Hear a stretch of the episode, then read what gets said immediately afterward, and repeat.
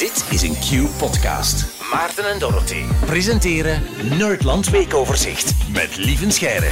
Dag Lieven, goedemorgen. Een goedemorgen. De zomerbrotos waar je het vorige week over had, heeft heel veel losgemaakt. Heb je uh, er thuis zelf nog gevonden? Uh, nee, onze brooddozen waren helemaal clean dit jaar. Dus geen, uh, geen zuurdecems gevonden. oh. En voor de rest goed vertrokken, want je zag er wat tegenop. Hè? 1 september en weer die structuur en zo vroeg opstaan en zo. ja, september jetlag, hè? dat heb ik dan altijd. Door de ochtendmensendictatuur waarin wij leven. Hè? Ja, ja, ja. Ja, waar jullie deel van uitmaken. Is echt ochtendradio, de uitvinding alleen al. Excuseer, waar wij slachtoffer van zijn. Wij moeten nog vroeger opstaan. Dus mijn theorie is dat we de samenleving verkeerd aan het organiseren zijn. Hè? Dus Zeker. mensen denken, 9 uur is een aangenaam uur om te beginnen werken. Dus moeten de kinderen om half negen op school. Maar dan moet de leerkracht vroeger op school zijn.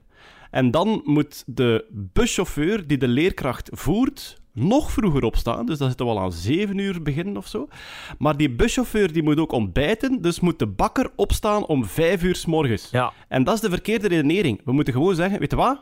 De bakker staat op om 9 uur. En we tellen van daar achteruit. Ja, maar wacht, en dan moet die bakker ook nog leuke radio horen. Dus Vincent van Geel bij ons presenteert tussen 4 en 6 en staat op om half 4 of om kwart over Om 3. de bakkers te entertainen. Ja. Oké, dus we gaan de samenleving opnieuw organiseren. Vincent staat op om half negen, laten we zeggen. En die begint om negen uur. De bakker begint om negen uur te bakken. Ja, de oké. buschauffeur Ja, ja, ja, mag zeker. om tien uur vertrekken. Ja. De leerkrachten zijn om half elf op school. De leerlingen tegen elf uur. En wij beginnen om half twaalf te werken. Voilà, Ah, ja. het is weer opgelost. Hoppa! Hé, maar echt, lieve Scheire voor premier. Ja. Lie- lieve scheiden voor toogfilosoof. Eh, ja.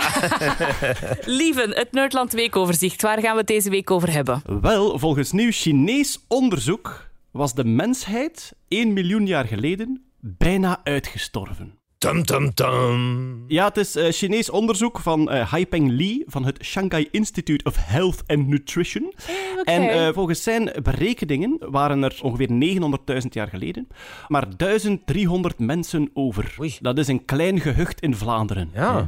Dus stel u voor, je neemt een klein gehucht in Vlaanderen, je roeit alle andere mensen van heel de wereld uit en van daaruit worden er terug 8 miljard mensen gemaakt op 900.000 jaar. Is dat hoe het gegaan is? Hoogstwaarschijnlijk wel, maar niet Oh. met een Vlaams gehucht, hè. dat wil ik Nee, er wel nee, bij nee, zeggen. Dus het is niet dat wij allemaal afstammen van Erpenmeren of zo.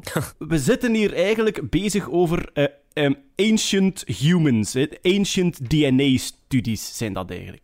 De menselijke afstamming. Je kent wel dat prentje hè, van zo eh, eerst die aap die dan iets rechter gaat lopen en nog wat rechter en dan een speer vast heeft en Ja. dan is het de moderne mens. Dat is totaal achterhaald. Dus het idee dat wij vanuit één diersoort, dus één primatensoort, langzaam geëvolueerd zijn tot wat we nu zijn, het is veel woeliger verloop. Er zijn verschillende mensensoorten ontstaan. De Neandertaler is de bekendste. De Neandertaler is geen voorouder van ons. Dat was een andere mensensoort die nu uitgestorven is. Eh, de Denisova-mens in Rusland. De Homo floriensis is een hele kleine mensensoort die ze ontdekt hebben op een Indonesisch eiland en die daar geleefd heeft en uitgestorven is. En wat blijkt, wij als uiteindelijke mens op dit moment, wij zijn een mengvorm van dat allemaal. Dus in Europa en Azië heeft de Neandertaler kinderen gemaakt met onze voorouders. Wij zijn een stukje Neandertaler. hè. Ik, Ja. ben, ik heb het getest, ik ben 3% Neandertaler. Ah ja, ik iets minder. 2, en een klets. Ja. Ja, maar ik kan het goed wegsteken wel. en dus heel die studie van de afstamming van de mens zit momenteel in een enorme stroomversnelling, omdat ze sinds kort ook DNA van oude mensenresten kunnen uitlezen. Dus ze kunnen gewoon het DNA van 100.000 jaar oude tanden en botten uitlezen. En natuurlijk, je geeft je DNA-code constant door aan je kinderen. En per generatie komen daar een paar veranderingen in. Dat zijn de mutaties. Ik denk, elk van ons heeft een zeventigtal mutaties meegekregen bij onze geboorte. Dus heel dat DNA-boek van 2 miljard letters verschilt dan op 70 plaatsen van dat van ons ouders.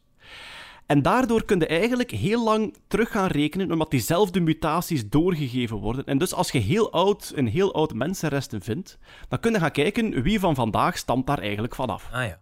Zo hebben ze enorme berekeningen gedaan en dus er zijn sowieso verschillende momenten in de menselijke geschiedenis hè, van, van 2, 3 miljoen jaar waarin we maar redelijk weinig waren. Ze wisten dat er momenten zijn dat we met 20.000 waren, 60.000 waren. Dus dat een grote populatie opeens terug verkleint. Meestal door ziektes of door natuurrampen, door klimaatveranderingen enzovoort. Maar dit is het kleinste dat ze al kunnen berekenen hebben. 1300. De hele mensheid zat nog in Afrika. En het vermoeden is dat er bepaalde afsplitsingen gebeurd zijn. Dus dat mensen begonnen wegtrekken, bepaalde stammen wegtrekken, en dat die stammen het niet gehaald hebben. En enkel de achterblijvers, die 1300, die zijn dan opnieuw begonnen en die hebben dan heel de wereld um, opnieuw bevolkt. Ik, zijn jullie bekend met de mitochondriale Eva? Zeker, zeker. Absoluut niet. Nee. Het klinkt als een soort heel poëtische scoutstotem ook. hè? Mitochondriale Eva. Ja. Onze mitochondriën, dat zijn kleine energiefabriekjes in onze cellen. En al uw mitochondriën krijg je van uw moeder. Dankjewel, mama. Wat kan je dus doen met die mitochondriën? Als jij een lichaam vindt van eh 20.000 jaar oud, dan kun je naar die mitochondriën kijken en aan die mutaties kun je zien of dat jij een afstamming bent van die persoon of niet. Ja. Via de moederlijke lijn.